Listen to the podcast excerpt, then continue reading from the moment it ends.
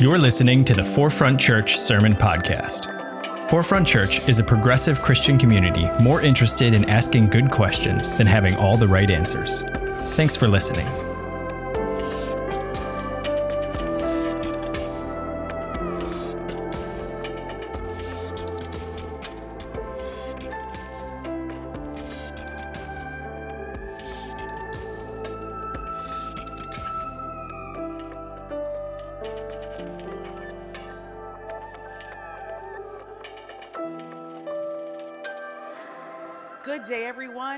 Reverend Venida. My pronouns are she, her, hers, and I am one of the co pastors here over teaching and community. And I'm grateful to share uh, this sermon today. Shout out to our virtual community. I'm just so happy that you all have joined us for this worship experience. So, this is Black History Month, and it's also Super Bowl 57. And with that, uh, black people are actually making history during Super Bowl 57. First off, uh, for the first time ever, there are two black quarterbacks playing against each other Jalen Hurts and Patrick Mahomes. Kansas City and Philly. It sounds like some fans in the audience. Okay. Um, And then it's the first time that black women are making history in the Super Bowl. First off, Nicole Lynn of Klutch Sports is the first black woman to serve as an agent for a player in the Super Bowl. She's the agent of Jalen Hurts, the quarterback, Philly quarterback. And then Phillies Eagle assistant performance coach Autumn Lockwood is the first black woman to coach ever in a Super Bowl. Autumn Lockwood. So, yeah, um, we are making history in a very powerful way. So, once upon a time, on a campus, some would say a far, far away, I was approached by a student leader. This student leader was the president of a very conservative Christian organization. It was a student club. And the club was advised by individuals who were not affiliated with the university, but were connected to an organization outside the university. So this student approached me and asked if I would MC a worship service that they were planning. Now, I was shocked because this particular student group is very conservative conservative. It is known that they are not affirming of the LGBTQIA plus community. Um, it is very male dominated. And on this particular campus, in a place probably far, far away to some of you, I was known to be a person who advocates for the rights of the LGBTQIA plus community. I give workshops and seminars and trainings all connected to LGBTQ plus inclusion very visible. So I thought it was strange that this student approached me, but I was excited. And I said, Of course, I would love to MC your event. So they went on their way, I was excited, and then the student came back to me. And the student said, Venida, I talked to my advisors, and there's just one thing they need you to do. And I said, What's that? And they said, We need you to sign a statement of faith uh, before you MC. And I said, Statement of faith. Okay, I have faith, but do I need to sign it? And let me see what this document is all about. So I read the document, and here's what their statement of faith said They believe the Bible is God's infallible written word, that it is fully inspired by the Holy Spirit, and that it is written without error. That is, it is inerrant and the supreme and final authority in everything addressed. So when I read this statement of faith, I have to be honest, I was a little uncomfortable. I mean, the Bible has taken me through my Christian journey. I treasure the Bible. There are so many gems in it that have helped me throughout my life and to help me in my spiritual walk. However, there are some things in the Bible that I'm confused by. And there's some things that I don't fully embrace. So now this document said something that I didn't fully embrace. I didn't feel comfortable signing it. And it was really the first time where I had to let someone know how I actually viewed scripture. I mean, on one hand, I wanted to support my student. On the other hand, I didn't want to seem like a heathen by not signing it. I thought about it, um, reflected on it, and I just told the student I wouldn't do it. And what I was required to sign connects with our thought and our topic for consideration today. Is the Bible authoritative? Is it inspired? Or is it inherent, inerrant? So um, I was really bothered by this though because I felt like I wanted to support the student and I didn't want to say no, but I was still comfortable in saying no. And I reached out to a couple of colleagues and they were so supportive of me, they affirmed me, and I really just left it in God's hands. I just released it and had a peace about it. The student comes back to me and says, you know, Venida, my advisor um, said that they want to follow up with you. Um, they said that you don't have to sign the document, you can still MC, but they want to reach out and they want to send you an email. And here's what their advisor said Advisor, after chatting with my ministry director about this, it was explained to me that all blank staff and student leaders ought to agree with the full statement of faith. However, when we partner with organizations or faculty on campus, this may not always be the scenario. In your particular case, it's clear that you love the Lord and that said student trusts you. Obviously, we as an organization do believe Scripture is without error in the original manuscripts. So we would ask simply that as you MC, this would not be something that is brought up. Is that all right? I said, I look forward to working with the said student on their upcoming concert. As a student affairs professional and clergy, I'm committed to creating safe spaces and serving our students with the utmost level of love and respect. I steer clear of anything that would jeopardize peace and harmony and cause harm. So, as MC over a gospel concert, I would have no reason to bring up my theological perspective on Scripture. I truly believe that as Christians, there is more that connects us than separates us, and I'm all for healthy connections. So, once again, today, we are posed with this question for our consideration Is the Bible authoritative? Is it inspired? Is it inerrant? If we think about what it means to be authoritative, the Baker Encyclopedia of the Bible frames biblical authority as the idea that the Bible is the Word of God and, as such, should be believed and it should be obeyed. If we think about what it means to be inspired, it's the understanding that the words actually came down from God to the writers, and they were spiritually touched or inspired to write these stories, letters, the history, the prayers, and poems. 2 Timothy 3 and 16 says, Everything in Scripture is God's word. All of it is useful for teaching and helping people and for correcting them and showing them how to live. And then, if we think about what it means as the Bible being inerrant, it's lack of error, there's certainty or assuredness, it's the belief that the Bible is free from errors or untruths. It's complete reliance on God's words. Typically, it's connected to John 17 and 17, which says, Your word is truth. Many of us have been taught that the Bible is a combination of one or two or all of these things, maybe none, depending on your religious affiliation.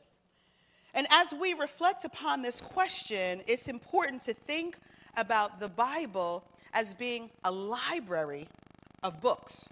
It's a compilation of stories that were written down by human beings. And these stories began as oral traditions, and that's what we've been talking about throughout this series, passed down from generation to generation. Now, related to oral tradition, according to Britannica Dictionary, I know that's taking some of y'all back. Um, how many of you have Britannica in your households coming up? Anybody? Yes, okay. Um, for millennia, prior to the invention of writing, which is a very recent phenomenon in the history of humankind, oral tradition served as the sole means of communication available for forming and maintaining societies and their institutions. Moreover, numerous studies conduct, conducted on six continents have illustrated that oral traditions remains the dominant mode of communication in the 21st century, despite increasing rates of literacy. Very interesting. So this is from UNESCO's site. UNESCO is United Nations Educational, Scientific, and Cultural Organization.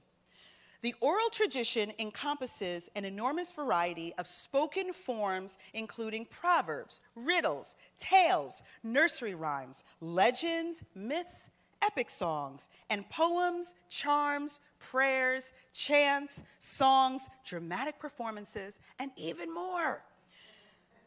Oral traditions and expressions are used to pass on knowledge, cultural and social values, and collective memory.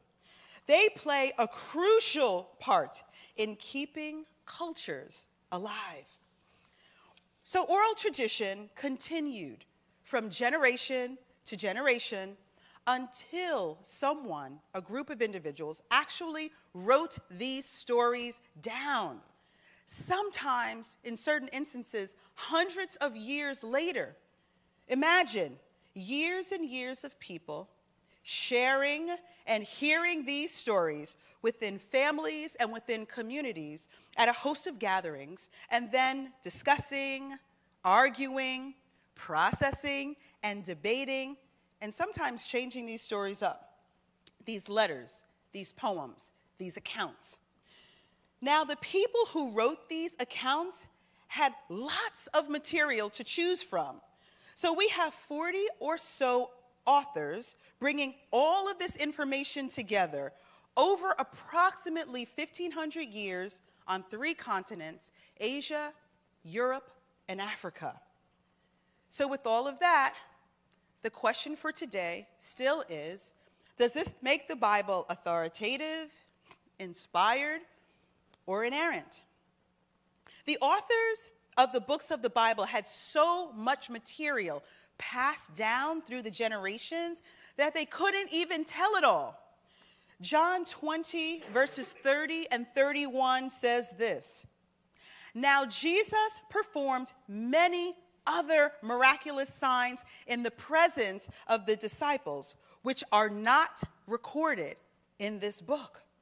But these are recorded so that you may believe that Jesus is the Christ the Son of God, and that by believing you may have life in his name.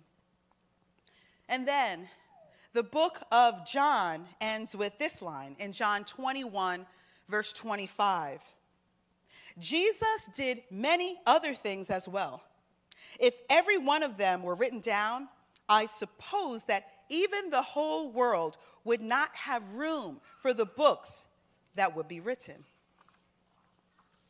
It's like the author is letting us know by the way, there are so many other things that were left out of this library. New York Times bestselling author Rob Bell wrote, What is the Bible? How an ancient library of poems, letters, and stories can transform the way you think and feel about everything. Rob Bell writes these words the authors of the books of the Bible then weren't just writing. They were selecting and editing and choosing and making decisions about what material and content furthered their purposes in writing and what didn't. The writer of the Gospel of Luke said, I too decided to write an orderly account for you.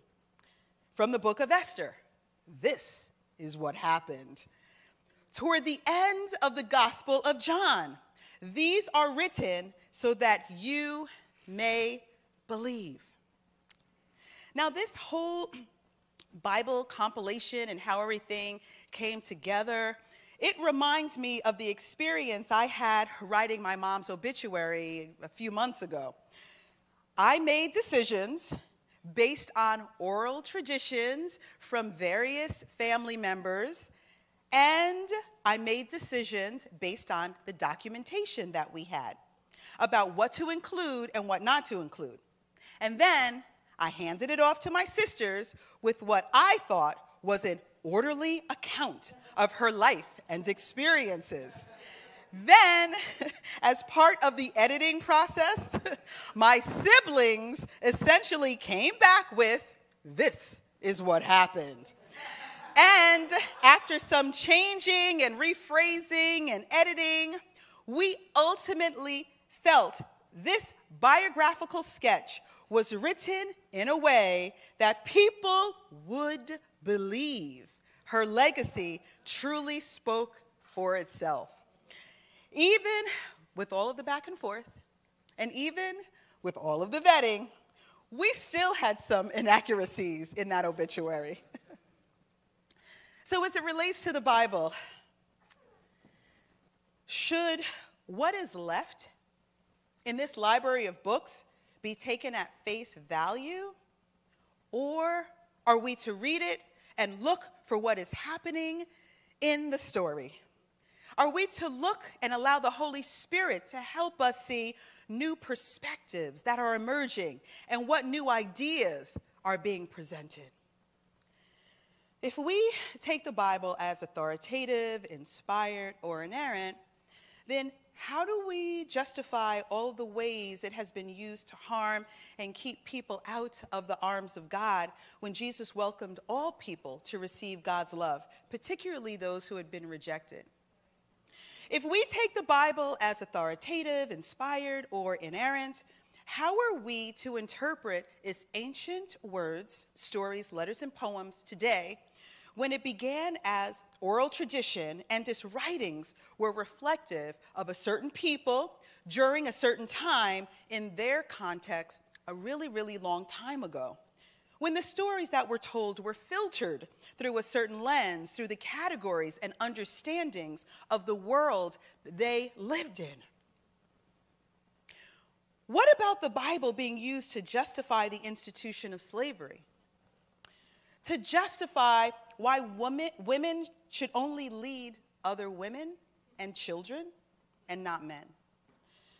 To justify why people in the LGBTQIA plus community are forbidden to lead and be their full, authentic selves.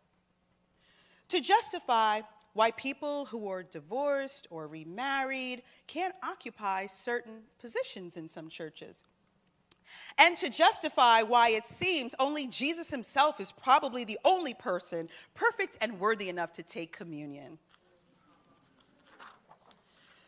This does not mean that the Bible is not relevant to us or is out of touch with our world. In many instances, the various stories, if read in context, reveal new things happening, something pulling people forward, and an understanding of God not based on destruction, but relationship, which was evidenced in a powerful way through the life of Jesus Christ. As I mentioned a couple of weeks ago, Jesus did not come to miss the point of the law, but to fulfill it, to embody it, to actually show what it looks like to live it out. I believe that through the Bible, Jesus was trying to convey that something new and something powerful was happening in the life of his people and in the world through him. He had come to proclaim good news to the poor, to proclaim freedom to the prisoner, to recover sight for the blind, to set the oppressed free. Jesus said, I've come that you might have life and life to the full, life more abundantly. Through all its various interpretations and how we understand the Bible and how we interpret, interpret the Bible, what if we were to focus on the fact that the Bible represents for us an invitation, an invitation for us to live and to help others live? And wherever we are, within our spheres of influence, we can help transform lives. There are probably so many beliefs within this particular community. Maybe you embrace the Bible as authoritative. Maybe you hold on to it as being the inspired word of God, and maybe you believe it to be inerrant. Maybe you believe none of these. Our desire is that we, in spite of whatever we believe, that we build connections with each other and we build solid and healthy relationships based on what we share. And what unites us is our shared values. The fact that we value worship reimagined, we value uncommon kinship, and we value ra- radical equity. And when it comes to the Bible and whether or not it is the authority, which once again is the word of God to be believed and obeyed, or whether its words were inspired by God, or whether it's infallible and free from errors and untruths, it's deep, it's complex, it's personal, and there are so many scholars and non scholars who could argue for one point, for this point, for that part, point, and the arguing and the different perspectives and opinions can go on and on and on to the end of time. With all of that, I hope that you are not anxious today with all of that. I hope you have a peace, a peace that transcends human understanding. Initially, I was very anxious about all of this as it related to where I stood and how I embraced Scripture. And then God gave me a peace, that peace that passes human understanding. And I hope that we can have grace grace for ourselves and grace for each other as we try to figure things out, as we try to work through our own understandings, our beliefs, our questions, our many questions, even when we don't have the answers.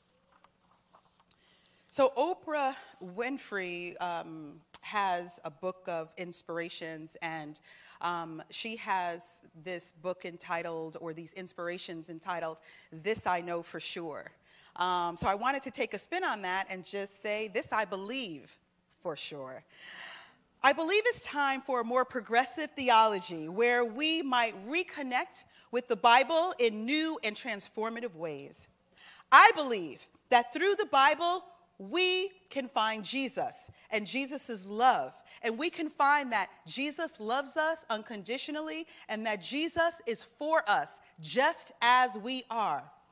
I believe that we can look at the Bible and understand that Jesus came to bring hope and enlightenment and to bring people together. I believe that it may not simply be a question of whether the Bible is authoritative, inspired, or inerrant, but maybe it's an invitation to keep interpreting, keep engaging, keep arguing, to keep wrestling, and to keep dancing with Scripture. So I shared a story about this student worship service and how I was supposed to MC and how I actually did MC. The service started out fine. Great music. One of my friends was there who was on the program. He preached, did an awesome job. And as you would probably suspect, plot twist. One of the preachers said something so incredibly offensive against the LGBTQIA plus community. I sat there and I was seething and I became enraged.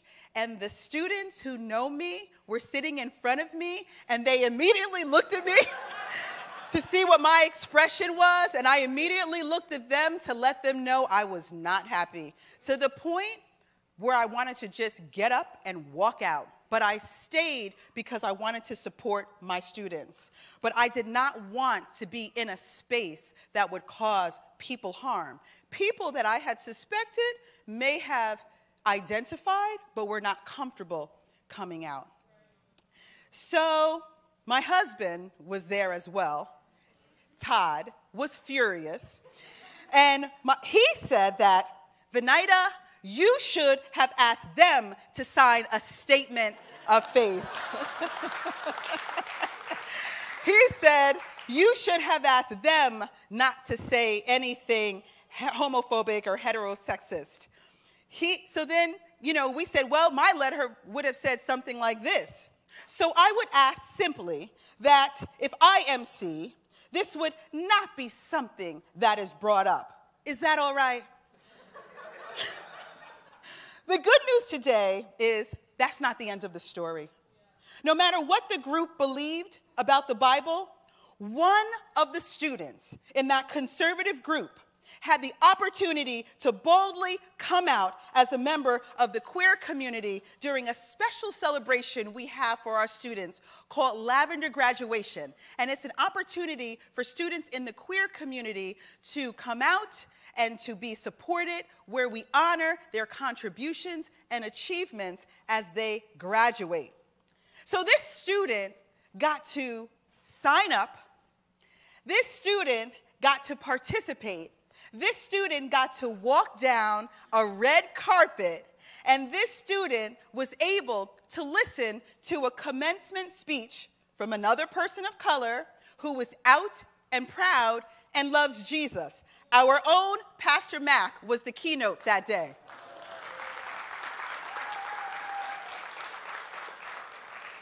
And let me tell you something about this student. This student was so happy. I gave them a big hug. They were so joyful. And it meant so much to me to see this student being celebrated as opposed to being in that other situation. And maybe the joy that this student felt was because they fully felt the love of Jesus Christ. Maybe because they fully felt the love of their community and they knew that they were being affirmed no matter what. Maybe she felt like finally she belonged. And maybe that's our takeaway for whether or not the Bible is authoritative, inspired, or inerrant. Maybe it's a question of connection and belonging.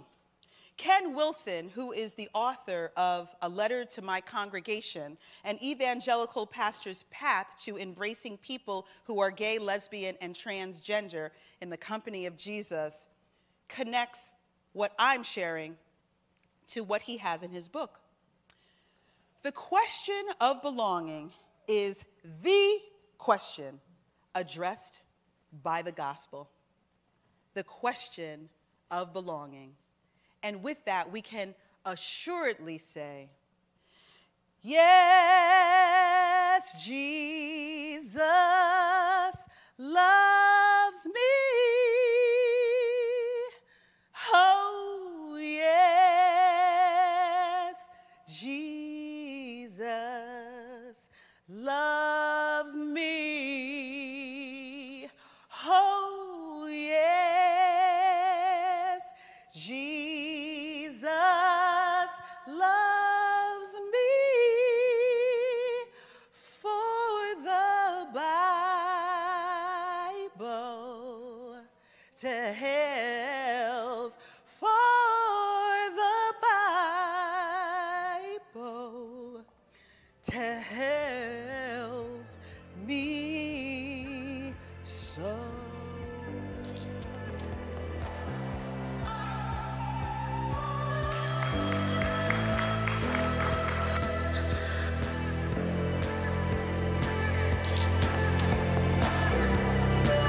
Thanks for listening to the Forefront Sermon Podcast. To learn more about Forefront and how we're ushering in the next 500 years of Christianity, visit forefrontchurch.com.